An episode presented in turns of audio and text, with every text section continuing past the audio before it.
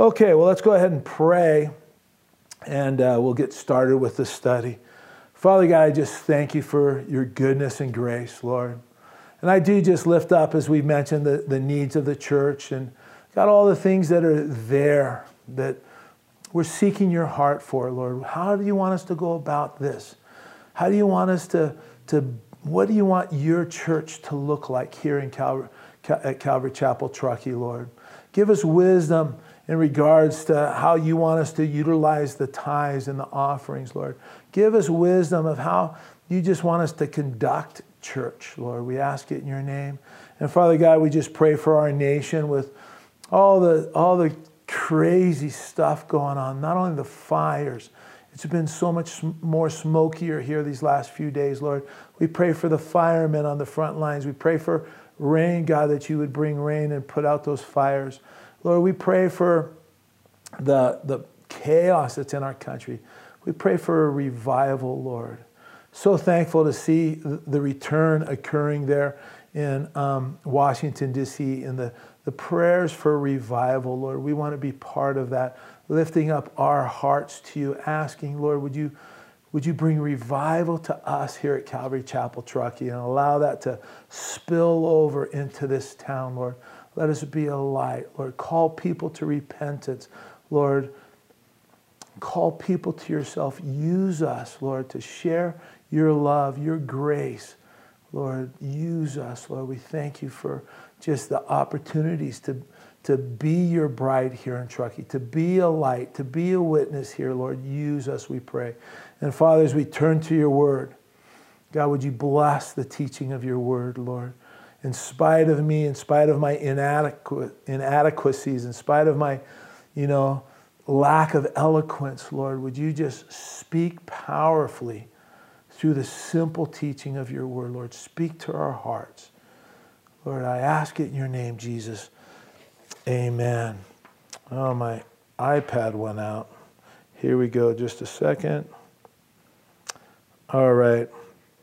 So we've come to Genesis chapter 24. Uh, this chapter happens to be the longest chapter in the book of Genesis. It's 67 verses.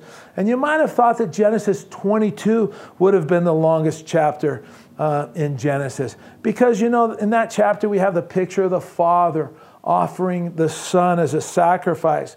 In Genesis 22, it is a fast paced chapter, and uh, it's very limited on details, surprisingly, right? And it's kind of like the way we read in the New Testament then they crucified him. I mean, there's not a whole heck of a lot of detail regarding uh, Jesus' crucifixion in the New Testament. Um, but in this chapter before us, we have this incredible amount of detail. Genesis 24 is where God slows down and gives us every detail. And this chapter is just a beautiful story of Abraham finding this bride for Isaac, his son. And we see the perspective of a godly father finding a spouse for his son in whom he's invested so much right? Through whom? Through Isaac, the world is going to be incredibly, wonderfully blessed. And at the same time, it's a beautiful Old Testament picture of our Heavenly Father, Jesus the Son, and of the Holy Spirit. As Abraham sends out this unnamed servant, which is a picture of the Holy Spirit. The Holy Spirit never drawing attention to himself, but always pointing the way to Jesus. Um, Abraham sends out the servant to find a bride for his son. And I find it very interesting in the New Testament where we receive instructions on how to pray. We're instructed to pray to the Father in the name of the Son. In the New Testament, there's at least one, maybe there's two uh, incidences where prayer was offered directly to Jesus, but we never see prayer offered to the Holy Spirit in the New Testament. Praying to the Holy Spirit uh, is not a biblical practice because the role of the Holy Spirit is to bring people to Jesus. He doesn't draw attention to himself, he brings people to Jesus. So in this chapter, what we have here is Abraham, again, a picture of the Father, sending this unnamed servant you know, which is a picture of the Holy Spirit, into a foreign country to find a bride for Isaac, which is a type or a picture of Jesus Christ. You know, on the day of Pentecost, what happened? Well, the Holy Spirit was sent into the world to gather a bride together uh, for the Son. And this chapter, in this chapter, we have this picture of Christ in the church. And it's a picture of the Holy Spirit, what the Holy Spirit has done in our lives and in our hearts. And you know, I think it's so beautiful how God gives us this chapter and reveals to us a lot of tradition and a lot of culture, while at the same time, He weaves into this uh, chapter this picture of the Holy Spirit, of Jesus, and the bride of Christ, which is the church. And what I think is really interesting I find this really interesting. The broadest subject covered in the New Testament is by far it's the coming of Christ again for his church, right? Um, you know, if I were to leave Tina, if I were to leave my wife uh, in an environment of war, in of disease, of chaos, you know, of difficulty, natural disasters, you know, I would want her to know I'm coming for you. I'm coming for you. I love you. I'm coming again for you. Hold on, hold on, because I'm coming for you. I'm coming to get you. And I'm coming to get you to bring you to where I am. So, Christ soon return for his bride is the broadest topic addressed in the New Testament. So, it's fitting that in that this topic right? The Spirit going into a faraway country to find a bride for the Son, that it's the broadest topic covered in the chapters of Genesis. So we start verse 1. Now, Abraham was old and well advanced in age, and the Lord had blessed Abraham in all things. Abraham's about 140 years here now. So, how old is Isaac? Well, again, Abraham had Isaac when he was 100 years old. So, Isaac now is about 40 years old. And this chapter, it's a beautiful love story. Uh, it's a romantic story. And isn't it interesting that God's plan for Isaac is to bring a bride into his life at the age of 40, to bring a bride into his life later uh, in his life? For some of us tonight, this may be equal to what uh, your own story looks like. How God brought a, um, spouse into your life later on in your life. For some people who are waiting for God to bring a husband or a wife uh, to them, well, then this story is incredibly encouraging. And I think it's worth noting also that the, the last statement there in that first verse, right? The Lord had blessed Abraham in all things. Our God is a blessing God. And I just, I, I just love remembering this. Our God is a blessing God. I look at my life and I feel like David when he sat in the house of the Lord and said, Who am I, O Lord, that you would be mindful of me? He said, What more can David say to you for the honor that you've bestowed upon your servant? There just aren't words enough to express the praise uh, for you that I feel. Lord, I'm so blessed and, you know, I got to tell you, Tina and I, and we've been so blessed by the Lord. All that He's done in His life, of, of course, first, the blessing, the greatest blessing in my life, is He brought Tina into my life. I love her so much. And then he blessed us with our kids, and we have such great kids. And then he took us to Europe. You know, it's people's, some people's lifelong dream just to visit Europe. And the Lord took us there, and we lived there 15 years. And then the Lord brought us back to the States and moved us up here to be part of the church. And my heart just cries out, Lord God, who am I that you would take notice of me? You know, God has blessed so much that He would bless me with such tremendous blessings of life. I mean, I tell you what, it's, it's unbelievable. Now, apart from Tina and my story, The obedience and faith of Abraham resulted in blessing in his life. Obedience in our lives mixed with faith, faith brings tremendous blessing into our lives. And we can't miss that as we study through the Bible because it's a repeated theme in the Bible. Verse 2 So Abraham said to the oldest servant of his house, who ruled over all that he had, Please put your hand under my thigh. Uh, do you, do you know the servant's name? You might recall when we were back in Genesis 15, I said, remember his name because it's going to be important later. Do you remember his name? If you were to say Eliezer, well, you would be correct. We know his name from Genesis 15, uh, verse 2. He's not named here because, again, he's a picture of the Holy Spirit who does not speak of himself, but only speaks of the Son. Abraham continues and says to Eliezer, he says, Hey, place your hand under my thigh. you know, it sounds kind of strange to what? To us. He said, What? Place his hand under her thigh. Hey, why don't we do this right now? Why don't we all take a minute and just reach over, place your hand under the thigh of that person sitting next to you? Dennis, come here. No, just kidding. Don't do it, especially if you don't know the person sitting next to you. Abraham uh, asked Eliezer to put his hand underneath his thigh. You know, it sounds weird to us, but in these days, this was a way of making an oath or, or making a vow. And it shows the seriousness of the matter when this was done.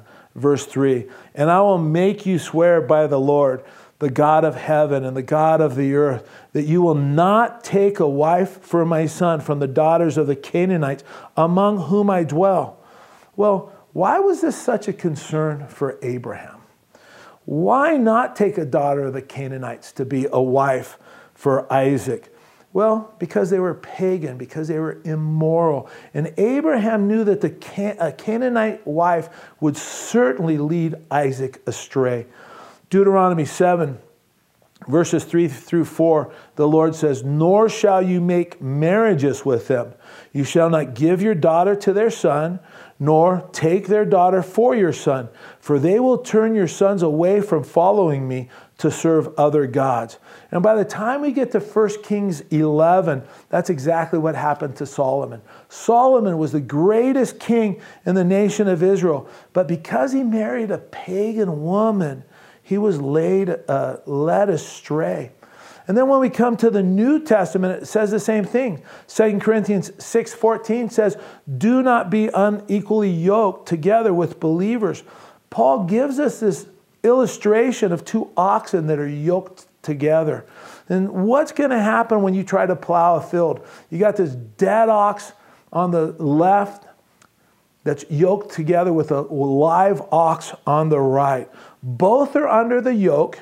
One is dead and the other's alive. So what's going to happen? Well, you know what's going to happen is is every time you try to plow a straight furrow, you're going to veer off to the left, right? It doesn't matter how strong that other ox is. He's always going to veer off to the left. That dead weight dragging, you know, that plow to the left. And that's a picture that Paul gives us here in the New Testament. He says, Don't be unequally yoked. As believers, we're not to be yoked together with unbelievers in any way, uh, not in marriage, not in business, not in anything, lest it causes us to veer off course. That's what's going to happen, and it's a very important teaching we see illustrated in the Old Testament and taught in the New Testament. Paul says, 1 Corinthians 7 39, if a wife is bound by law, no, not if, a wife is bound by law as long as her husband lives. But if her husband dies, she is at liberty to marry, to be married to whom she wishes. And, and that makes sense. But, Paul says, she's to marry only in the Lord. You know, it's so tragic when you talk to people and, and they say, you know, it's different in my case, you know. I mean, we're in love. It's going to be totally different in my case.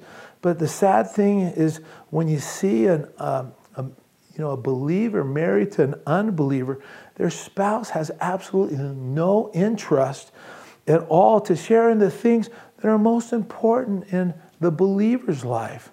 They want nothing to do, the unbeliever wants to have nothing to do with the love of, of the believer's heart, you know, their, the love of their life. The two of them, they're just heading in different directions. And it's terribly painful to have a spouse who wants nothing to do with the Lord when you're just excited to grow in the Lord. And you see people make that mistake all the time. And Abraham doesn't want that for his son, he doesn't want that for Isaac. And God doesn't love us any less than Abraham loves his son Isaac. So he instructs us. He instructs us from the love that he has for us not to get involved with unbelievers. He wants to spare us that heartache. He wants to spare us, you know, the, the, the pain that comes along in that, that uh, marriage. And he wants to spare us from getting off track. So, verse 4 but you shall go to my country. This is what Abraham tells his servant. But you shall go to my country and to my family and take a wife for my son Isaac. And the servant said to him, Perhaps the woman will not be willing to follow me to this land. Must I take your son back to the land uh, from which you came?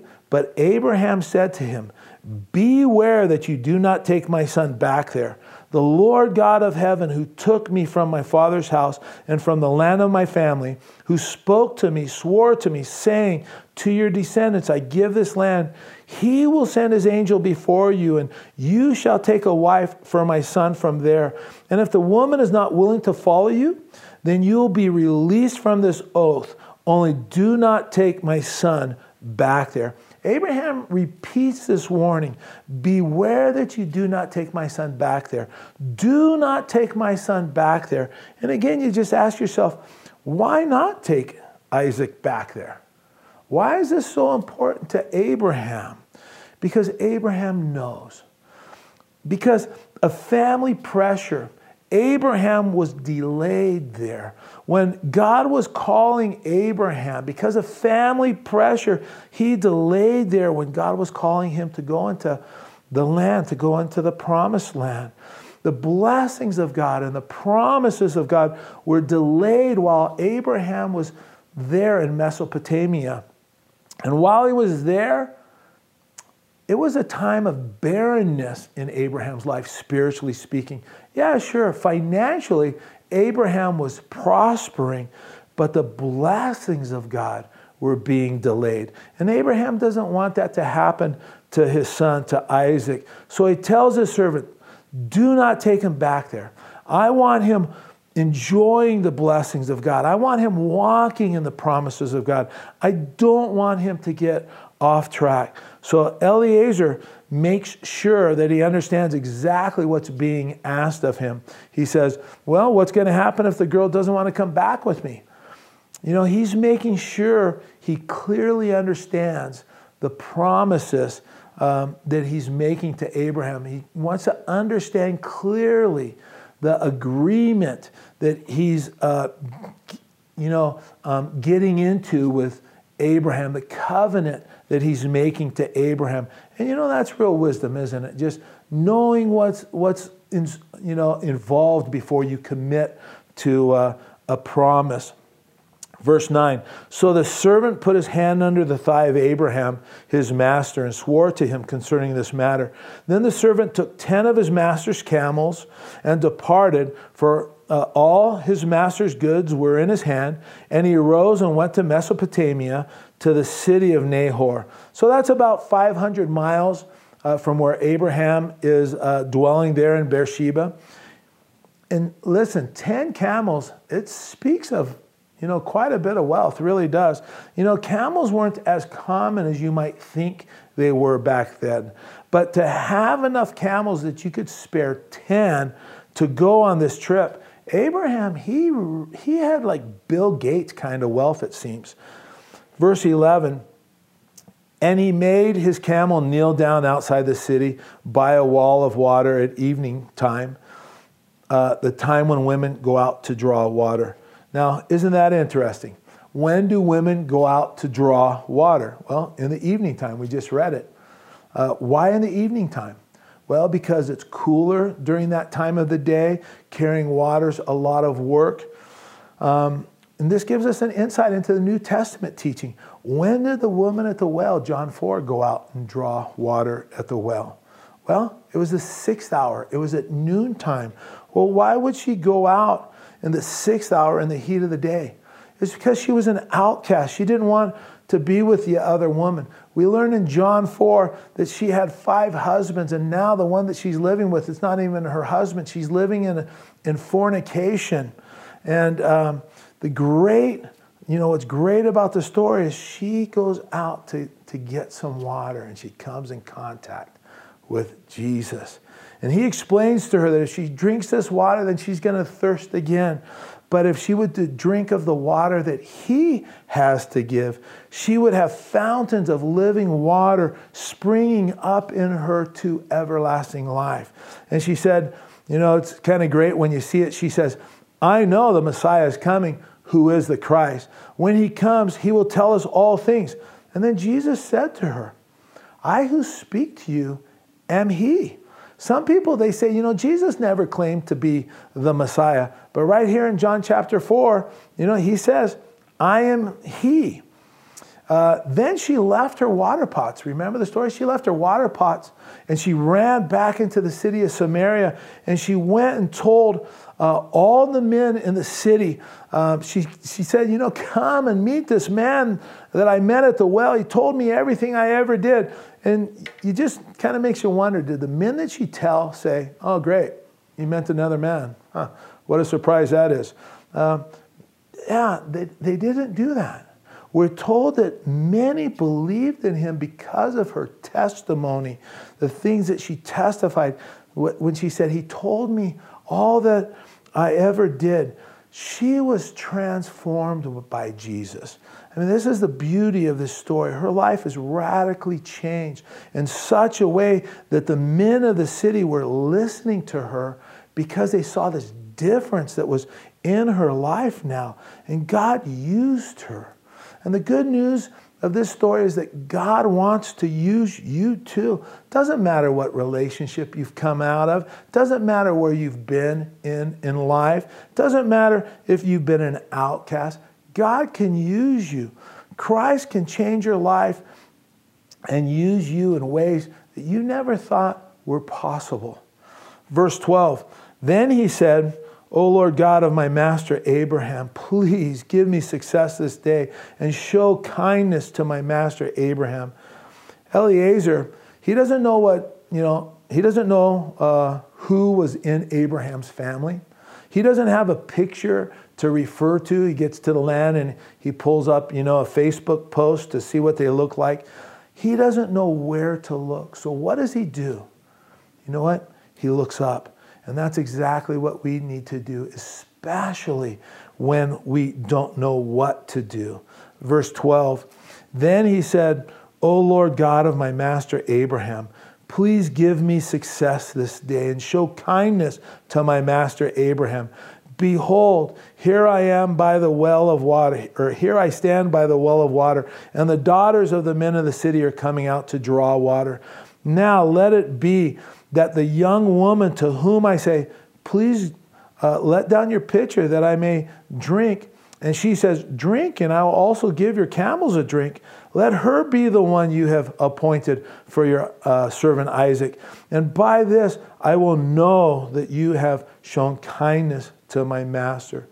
You know, where do you think Eliezer learned to pray like this? Remember, Abraham didn't have any sons back in Genesis 15 we read that Eliezer was the oldest servant that grew up in his house. You know what? He probably learned to pray like this from Abraham, just as we saw Ishmael uh, learn to pray by watching his father. And we talked about this uh, back in Genesis 21. If you're a man that makes prayer a priority in your life, then you know your wife is going to be somebody that prays. Your kids your children are going to be people that pray. Um, but if you're not a man who prays, well, then your wife is less likely to uh, pray. And your kids are, you know, more likely not to learn the discipline of prayer. You see here that Eliezer is a man of prayer. And no doubt he learned this uh, from Abraham. And look, in, look at how he prays, verse 12. He says, Please give me success this day. You know what a great prayer that is for all of us to pray. I mean, you can pray this way Lord, I have this task to do, I have this errand to run. Lord, please give me success this day. Go with me today and help me. You can pray like that no matter what it is that you're doing.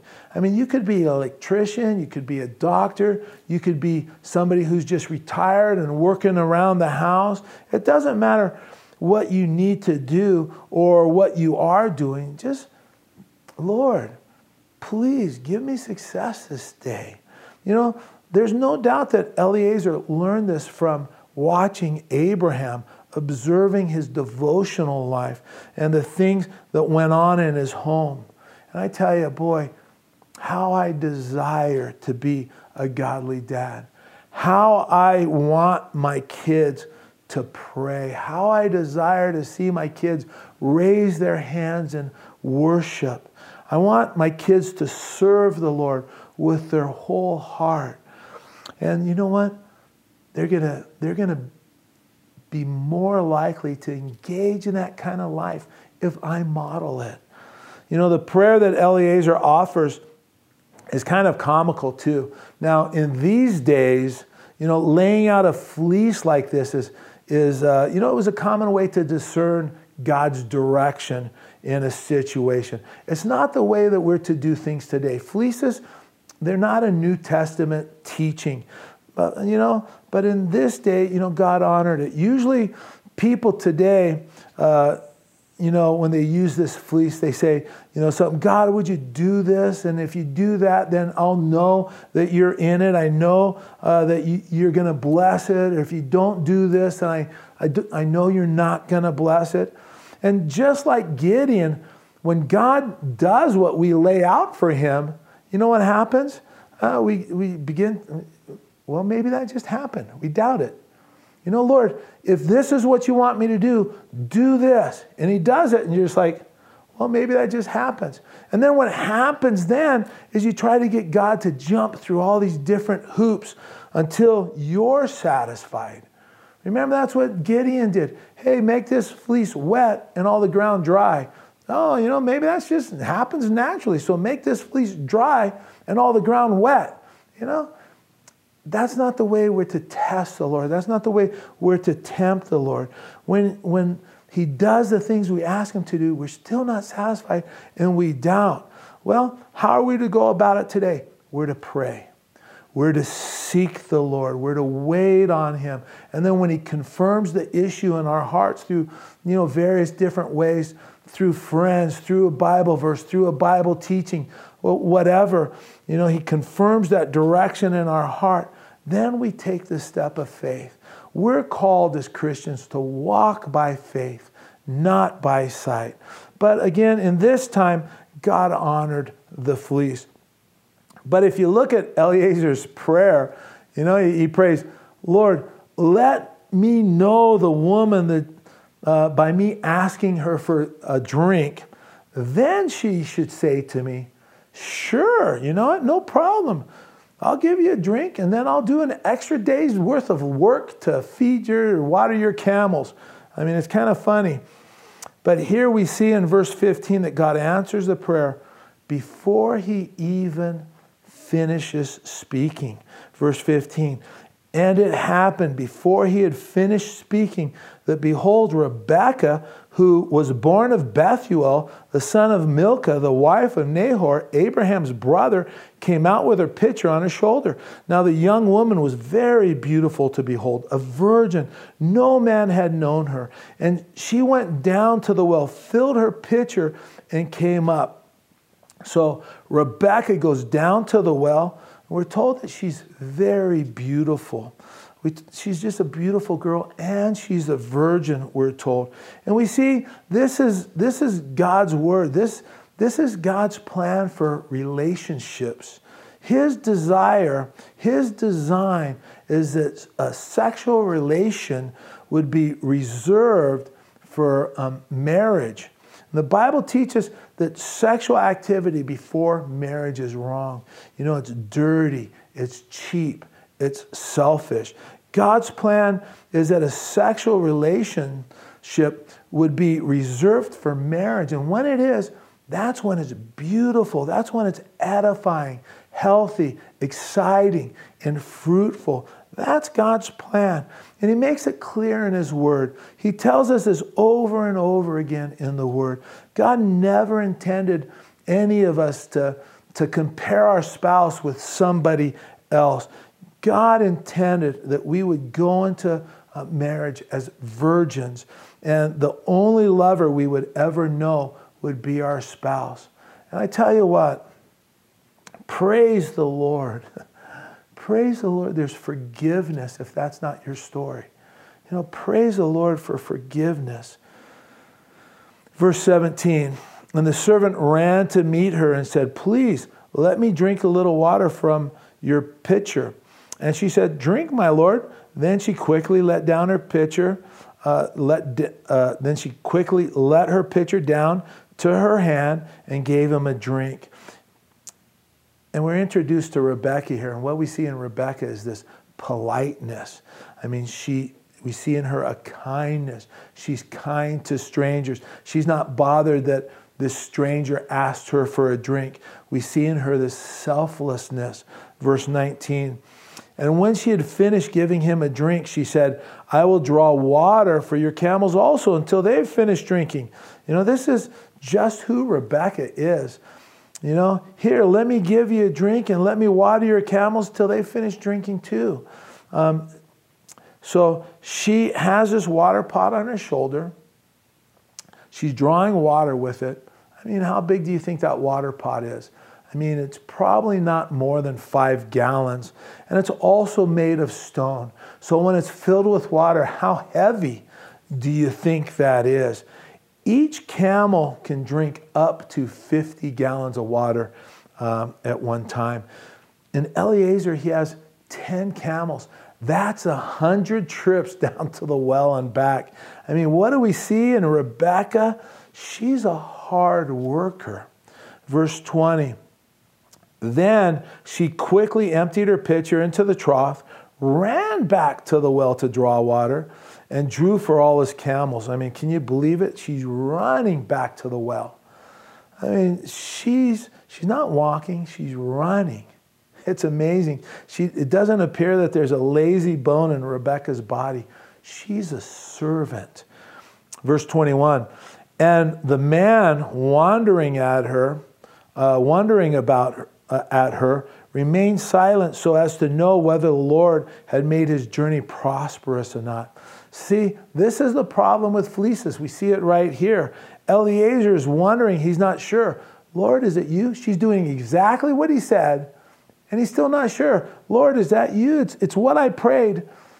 But that's what's, what, what happens. And, and you know, isn't it funny that we do that? Eliezer lays out the conditions, God answers the conditions, and when God does it for him, he's not sure. But what does he do here in his doubt? he waits. And that's what that's the way to do it. Just to wait on the Lord. I've never regretted waiting on the Lord. I've always regretted getting out in front of him. So verse 22, so it was when the camel had finished the camels had finished drinking that the man took a golden nose ring weighing half a shekel and two bracelets for her wrist weighing 10 shekels of gold and said, Whose daughter are you? Tell me, please, is there room in your father's house for us to lodge?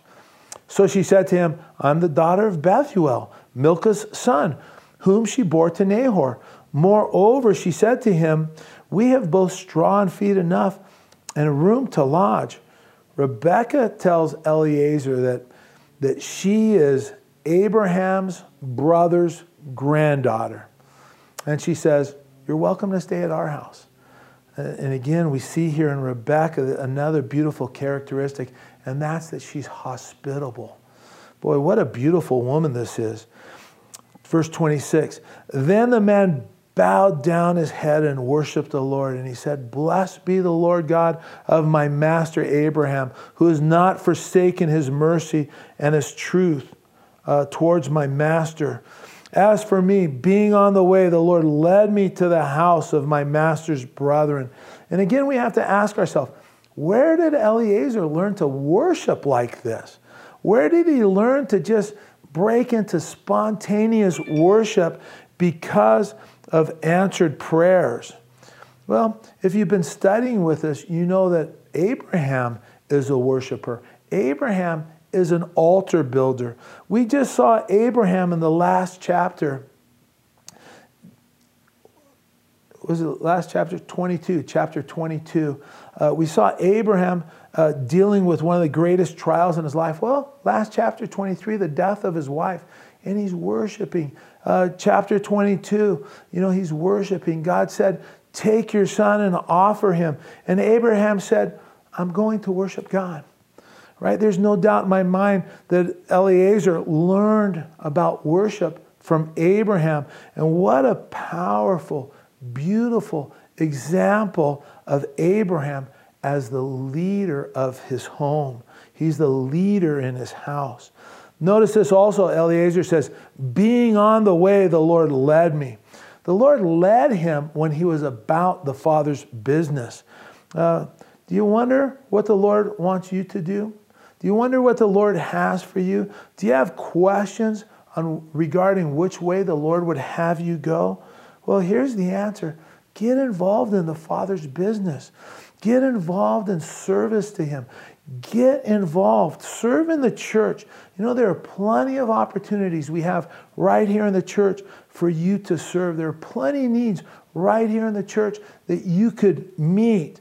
You know, step out, be a volunteer to help and help out in the church. Get involved in the prayer meeting. As you do, you'll see God lead you into what He has for you. I've seen this time and time again with other people. When we were in Europe, people would say, you know, I, I, would ask them, hey, you know, what's God's called you to do? I'm talking to a young person, has a heart for ministry. What God has called you to do? Well, I'm not really sure. I'm waiting. Well, while you're waiting, come to Germany and serve in the church and be part of it. And God can speak to you while you're there. The same is true. Man, get involved here in the church and God will speak to you. Verse 28 So the young woman ran and told her mother's household these things. I mean, Rebecca, she's so excited. And we're going to read a little bit later that Eliezer put this nose ring and these bracelets on her. And she's just so excited. She runs home to tell her family. Uh, you know, uh, when you read this, you have to be reminded man, it is just so exciting to be part of what God is doing. It's so exciting to discover God's plans and then to take part in um, what He wants to do. You know, we moved from uh, the from Europe to the high desert in Southern California. We went from Bavaria to Victorville. Uh, you know, it was a little bit step uh, step down. It seemed right, but then God opened the door for us to be part of this amazing work in South Asia. And what a blessing that is to be part of that. Then the Lord moves us up here to be part of this church here in Truckee. And I tell you, the prophecies that we received before we came, the promises that God had given us about the things He wants to do in the church up here, the miracles that occurred, and I mean miracles that occurred to get us up here. It's just so exciting to see God's, you know, hand at work and to be part of what God is doing. To discover his plans and to be led by the Holy Spirit, it's actually probably the most exciting thing we can do as Christians. There is nothing else that even comes close uh, it's far and away the best thing, the most exciting thing to just be led by the Holy Spirit, to walk in the things that God has for each one of us individually is so exciting. Verse 29. Now Rebekah had a brother's a brother whose name was Laban, and Laban ran out to meet the man by the well. So it came to pass when he saw the nose ring and the bracelets on his sister's wrist. And when he heard the words of his sister Rebekah saying, Thus the man spoke to me, then he went to the man, and there he stood by the camels at the well, and he said, Come in, O blessed the Lord. Why do you stand outside? For I've prepared the house and a place for the camels. You know, we're going to get to know this, this brother of Rebekah. His name is Laban. And if you know anything about Laban, you know that he has his eyes on something other than the Lord. I mean, he's looking at the nose ring, he's looking at the, the bracelets, and then he sees 10 camels back there, over, over there. Man, what's on those guys? You know, that's probably what motivated Laban to be, you know, hospitable to the stranger, is what he could get out of it. Verse 32. Then the man came to the house and he unloaded the camels and provided straw and feed for the camels and water to wash his feet and the feet of the men who were with him. So it's a number of guys with uh, Eliezer. It's just not himself. Uh, you know, he's carrying riches, so he's bringing, you know, a group of guys to protect uh, him on the way. Food was set before him to eat, and he said, I will not eat until I've told about my errand. And he said, This is Laban, speak on. And he said, I am Abraham's servant. The Lord has blessed my master greatly and he's become great. And he's given him flocks and herds, silver and gold, male and female servants, and camels and donkeys. And you know, it's just so beautiful to see people who understand that all they have is from the Lord. You know, and they glorify him and they give thanks to him. I mean, that's just such a refreshing to, thing to see people thanking God for his many blessings. Verse 36, he continues, And Sarah, my master's wife, bore a son to my master when she was old, and to him he was given all that he has. Now my master made me swear, saying, You shall not take a wife for my son from the daughters of the Canaanites in whose land I dwell. But you shall go to my father's house and to my family and take a wife for my son. And I said to my master, Perhaps a woman will not follow me. But he said to me, The Lord before whom I walk will send his angel with you and prosper your way. And you shall take a wife for my son from my family and from my father's house. I mean, how beautiful is that? It says, Abraham walked before the Lord. Man, is that, is that wonderful or what? We also see the faith of Abraham here as he makes this confession of God's provision for his son. Verse 41 You will be clear from this oath when you arrive among my family, for if they will not let her go or will not give her to you, then you will be released from my oath. And this day I came to the well and said, O Lord God of my master Abraham, if you will prosper the way in which I go. Behold, I stand by the well of water, and it shall come to pass that when the virgin comes out to draw the water, and I say to her, Please give me a little water from your pitcher to drink. And she says to me, Drink, and I will draw water for your camels also. Let her be the woman whom the Lord has appointed for my master's son.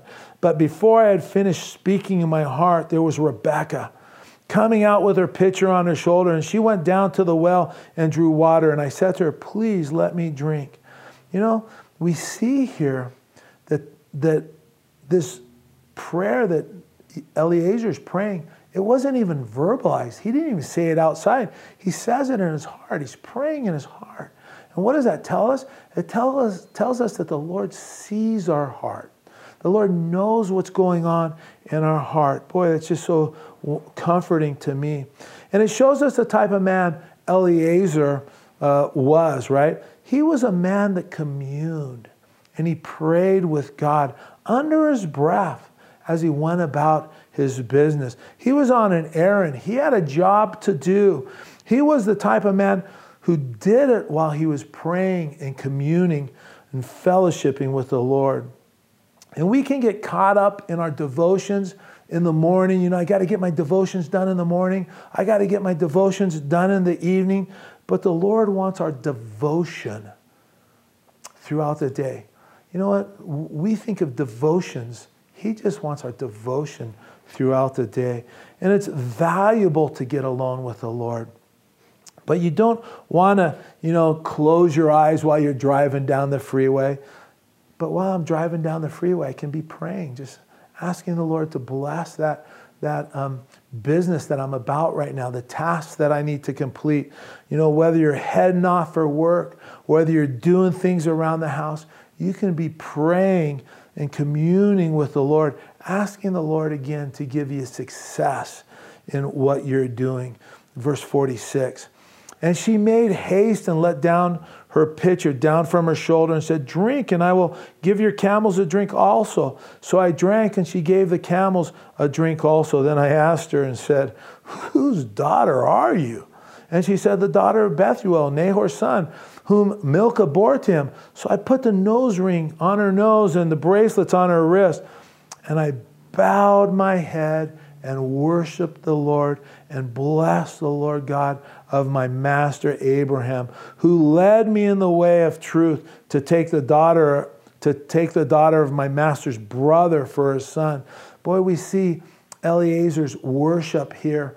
Uh, again, it's just emphasized, right? And I confess to you, you know, I don't respond this way when I see answered prayer. I mean, don't get me wrong. When I see answered prayer, I'm thankful and I just, I say, Thank you, Lord. Thank you, Lord, for answering the, the prayer. But I don't always stop on the spot and worship enough. God is all powerful, and when He intervenes in our lives, you know, He's deserving of our praise. You know, God, help me to respond the way I should when He moves on my behalf. That's my heart. Lord, help me in this area with all the great things that God is doing, I don't want to, I don't want, I want, I don't stop and just worship Him enough. With all the great things He's doing, I don't just stop and bow my heart before Him and just worship Him. You know, I desire to learn from this. I want to be the type of man that more frequently, as God moves, that I stop right there and worship Him, worship the Lord. Verse 49. Now, if you'll deal kindly and truly with my master, tell me. And if not, tell me that I may turn to the right hand or to the left. Then Laban and Bethuel answered and said, The thing comes from the Lord. We cannot speak to you either bad or good. Here's Rebekah before you. Take her and go and let her be your master's son's wife, as the Lord has spoken. And it came to pass when Abraham's servant heard their words that he worshiped the Lord, bowing himself to the earth. Again, Eliezer's example of worship, he just bows himself to the ground. He gets on his face before the Lord there on the ground. What an example that is. What an example. Verse 53 Then the servant brought out jewelry of silver, jewelry of gold, and clothing, and gave them to Rebekah. He also gave precious things to her brother and to her mother. And he and the men who were with him ate and drank and stayed all night. Then they arose in the morning, and he said, Send me away to my master. But her brother and her mother said, Let the young woman stay with us a few days, at least 10. After that, she may go. You know, let's not be in a hurry, Laban says. Hang out here for just a few days at least 10, you know, just, just stay here a week and a half. And, you know, we see something else here too. You know, if the world is not successful in persuading you as a believer to abide in the world, it will seek to delay your exit. When you decide to follow the Lord, the world will applaud your uh, devotion. Hey, well, way to go, good for you. But then it'll say, hey, don't be a rush. Stay, stay with us a few days, at least 10, then go. You know, it's a trap. Verse 56 And he said to them, Do not hinder me, since the Lord has uh, prospered my way. Send me away that I may go to my master. And they said, We will call the young woman and ask her personally. Then they called Rebekah and said to her, Will you go with this man? And she said, I will go. And we see here Rebekah's faith. You just see her faith as she says, I will go. And as you look over, you know, back over this chapter, you see Rebecca is just this really neat woman. She's such a beautiful woman physically, but more importantly, she's beautiful spiritually. And, you know, she's just a beautiful woman. She's pure, She's kind. She's a selfless servant. She's a hard worker. She's hospitable. And here we see that she has faith and she says, I will go. She saw God was in this and she surrenders to him. It's, it's like she says, You know, it's scary for me as a woman to go to entrust myself to a man I've never met, but I'm going to step out in faith and be obedient to what God is doing. I don't know what's coming ahead of me, but I'm going to go. I'll trust my life in the Lord's hands. And the same thing occurs with us.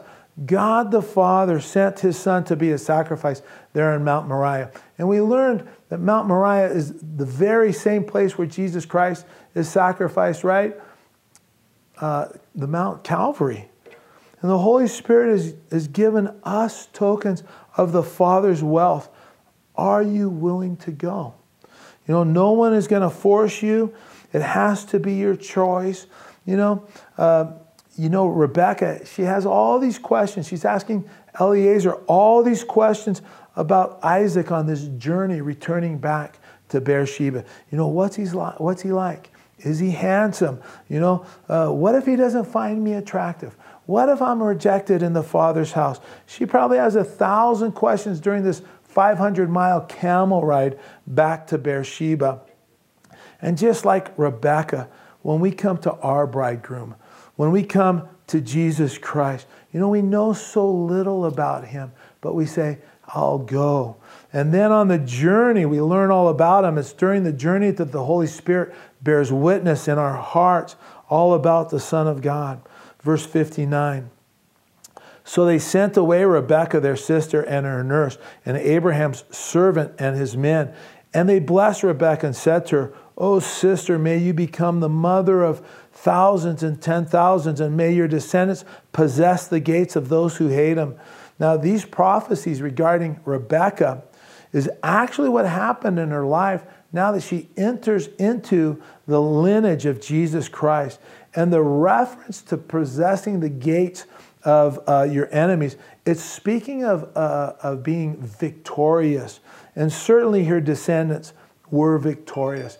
But the ultimate, this ultimate uh, fulfillment of this prophecy is pointing to Jesus Christ and the victory that he uh, won for us there on the cross. Verse 61 Then Rebekah and her maids rose, and they rode on the camels and followed the man. Uh, so the servant took Rebekah and departed. Rebekah is guided on her journey by Eliezer. He's a helper, right? And it's also very interesting that the details of the journey, they're not mentioned here. You know, it's just not mentioned at all. We don't know what went on in that that journey. And I think it's because Paul says, 1 Corinthians 15 52, that in a moment, in a twinkling in a, an eye, that's how fast we're going to be, um, how fast it will be when, you know, when we uh, go and stand before the Son. Verse 62 Now Isaac came from the way of Beer Lahai Roi, for he dwelt in the south. And Isaac went out to meditate in the field in the evening, and he lifted his eyes and looked, and there the camels were coming. You know, it could be translated that Isaac went out to pray, could be translated that he went out to commune with God. And what we see here is Isaac is also a man of prayer and communion with the Lord, just like his father Abraham. Verse 64 Then Rebekah lifted her eyes and when she saw Isaac, she dismounted from her camel, for she had said to the servant, Who is this man walking in the field to meet us? And the servant said, Is my master. So she took a veil and she covered her face. You know, again, Rebecca, what a beautiful woman she is. Uh, covering her face in the, uh, with a veil in this culture signified that she was a chaste, modest, and submissive woman. And that's the way she wants to be seen by her husband. Boy, that's the way we want to be seen by our, our bridegroom, Jesus Christ. Verse 66 And the servant told Isaac all the things that he had done. Then Isaac brought her into her mother Sarah's tent, and he took Rebekah, and she became his wife, and he loved her. So Isaac was comforted after his mother's death. Isn't it interesting? As Isaac is praying, as Isaac is out in the field communing with God, that's when God brought uh, such blessing into his life. What a truth that is. And that's just exactly what the Psalms say. Uh, Psalm 37 4 says, Delight yourself in the Lord, and he shall give you the desires of your heart. This is exactly what we see Isaac doing here. So, what about you? That's the question we always have to ask. What about you? When was the last time you spent time delighting in the Lord, meditating on Him and His goodness? When was the last time you were on your face before the Lord, praying and communing with Him? We need to take or we need to make time in our day to do just that, to just be with the Lord and just to delight ourselves in Him. And the promise to us is if we will do that, if we'll take time, if we'll make time in our day to just delight ourselves in the Lord, He's going to pour out just such great blessing upon us. Blessings that are exceedingly abundantly above anything that we could ask or even imagine, the scripture says. That's what God wants us as individuals. That's what He wants for us as a church. He wants us to pray. He wants us to commune with Him. He wants us to seek Him. He wants us to fall deeper in love with Him every day. And the picture here is how the Lord just blesses Isaac. Unbelievable blessings while engaging in just that activity of praying and communing with the Lord. One last thing we need to look at before we close this chapter out. And as I said a few weeks ago, right? The, the first time we see Isaac since he was left on Mount Moriah is here in this chapter. He was left. Genesis 22 19 says that Abraham came down, no mention of, of Isaac. If you read it literally, he's still on the uh, mountain. But we don't read of Isaac again in the narrative until this chapter. We haven't seen Isaac since he was offered a sacrifice to the Lord. And the next time we see him in the narrative is in this chapter when he receives a Gentile bride to himself. We see Isaac receiving Rebekah as his wife. You know, it's a remarkable picture of coming together um, with Jesus Christ as his bride. You know, the church uh, you and me, we're the bride of Christ. And you just look at it, and what do you see? The Father desired a bride for his son. A son, the son was uh, counted as dead, and then he was raised from the dead. This is both Jesus and, and uh, Isaac. A nameless servant was sent out to a faraway country to get a bride for the son. And the servant's name was Eliezer, which, by the way, means God of help. You could also translate it helper. Isn't that interesting? The lovely bride was divinely met, was chosen and called, and gifts were lavished upon her. She was entrusted to care, uh, she was entrusted to the care of this servant until she met her bridegroom. Boy, just what a beautiful picture. Isaac loved his bride just as Jesus loves his church. And summarizing the pictures of Isaac, Rebekah, Jesus, and the church, both Rebekah and the church were chosen for marriage before they knew it. You see that Ephesians 1 3 through 4. They were both destined to share in the glory of the Son. John 17 22 through 23. Both learned of the Son through the servant representative. Both were called to leave everything with joy to be with the Son. Both were loved and cared for by the Son. And looking at, at Isaac and Jesus, both were promised before their coming. Both appeared at the appointed time. Both were conceived and born miraculously. Both were named before their birth. Both were offered as a sacrifice by the Father. Both were brought back from the dead. Both possessed all that their father had. Everything that the father had has been given to the son. Both prepared a place for their bride. both go out to meet their bride. You know what? When the rapture, that last trump, the dead in Christ shall rise first, and we who are alive will go and meet him in the air. He doesn't come to the earth, we don't go to heaven. He meets us there in the air. Such a beautiful picture. Both Isaac and Jesus have a ministry of prayer until they're united with their bride.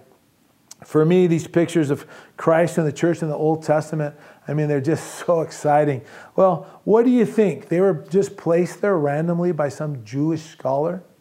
I mean, do you think that it just happens to be a coincidence? We're making more of it than what's really there? Or is it the Holy Spirit trying to get our attention and show us the blessings we have in Christ are outside of our imagination? You know, that's what I think it is. Boy, just outside of our imagination. God has so much more for us than any one of us have ever experienced. And my encouragement to you, my encouragement to the church, Calvary Chapel, Truckee, you know what I encourage myself with is this like, let's go deeper. Let's go deeper. Let's not be satisfied with yesterday's manna. Let's go deeper today. Let's pray.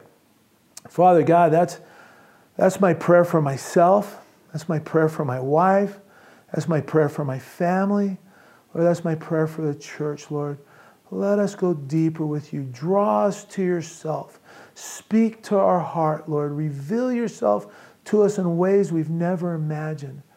Lord, make us men and women of prayer. Make us men and women of communion, Lord, where we just seek your face, where we just wait on you where, Lord, we just look to you for guidance, look to you for direction. Lord, as we go throughout our daily tasks, Lord, may we be just focused on you in every detail of our life, Lord. I pray you use this chapter to just wash over us, to draw us to yourself, to create in us the men and women you want us to be, Lord. Make this chapter a best friend to us, I pray. And Lord, for anybody that may be listening that doesn't know you, Lord, I just pray your Holy Spirit, whom you've sent into the world to bring conviction in the heart of those that don't know you. I pray that you would convict them. You would convict them of wrongdoing, but also that the Spirit would communicate to them that there's salvation, that there's forgiveness in the name of Jesus, that they will just turn to Him confess their sinners and, and pray and, and ask for help. You know, pray and, and just tell you how bad they feel about the wrong that they've done and, and just confess they believe Christ died on the cross for their sins, that he died and was buried and three days rose again. And I just pray you'd encourage them to pray and ask that you would fill them with the Holy Spirit to give them the power to live for you to give their life over to you, to just enjoy the greatest life, the most exciting life possible, and that's a life surrendered to you to be directed by the Holy Spirit. Lord, I ask these things in your name, Jesus. Bless Calvary Chapel Truckee, Lord. Bless and establish this church in just a new, fresh way that it's never experienced. Use us to reach this town and the world for your glory, Lord. We ask it in your name, Jesus. Amen. Hey, if you ask Christ into your heart just now, I encourage you, call us at the office. Boy, we're here to help you in, in your walk, to help you uh, just get to know the Lord. Uh, we want to get a Bible in your hand. We want to answer any questions you may have. We don't want anything from you. We just want to encourage you to run after Jesus Christ.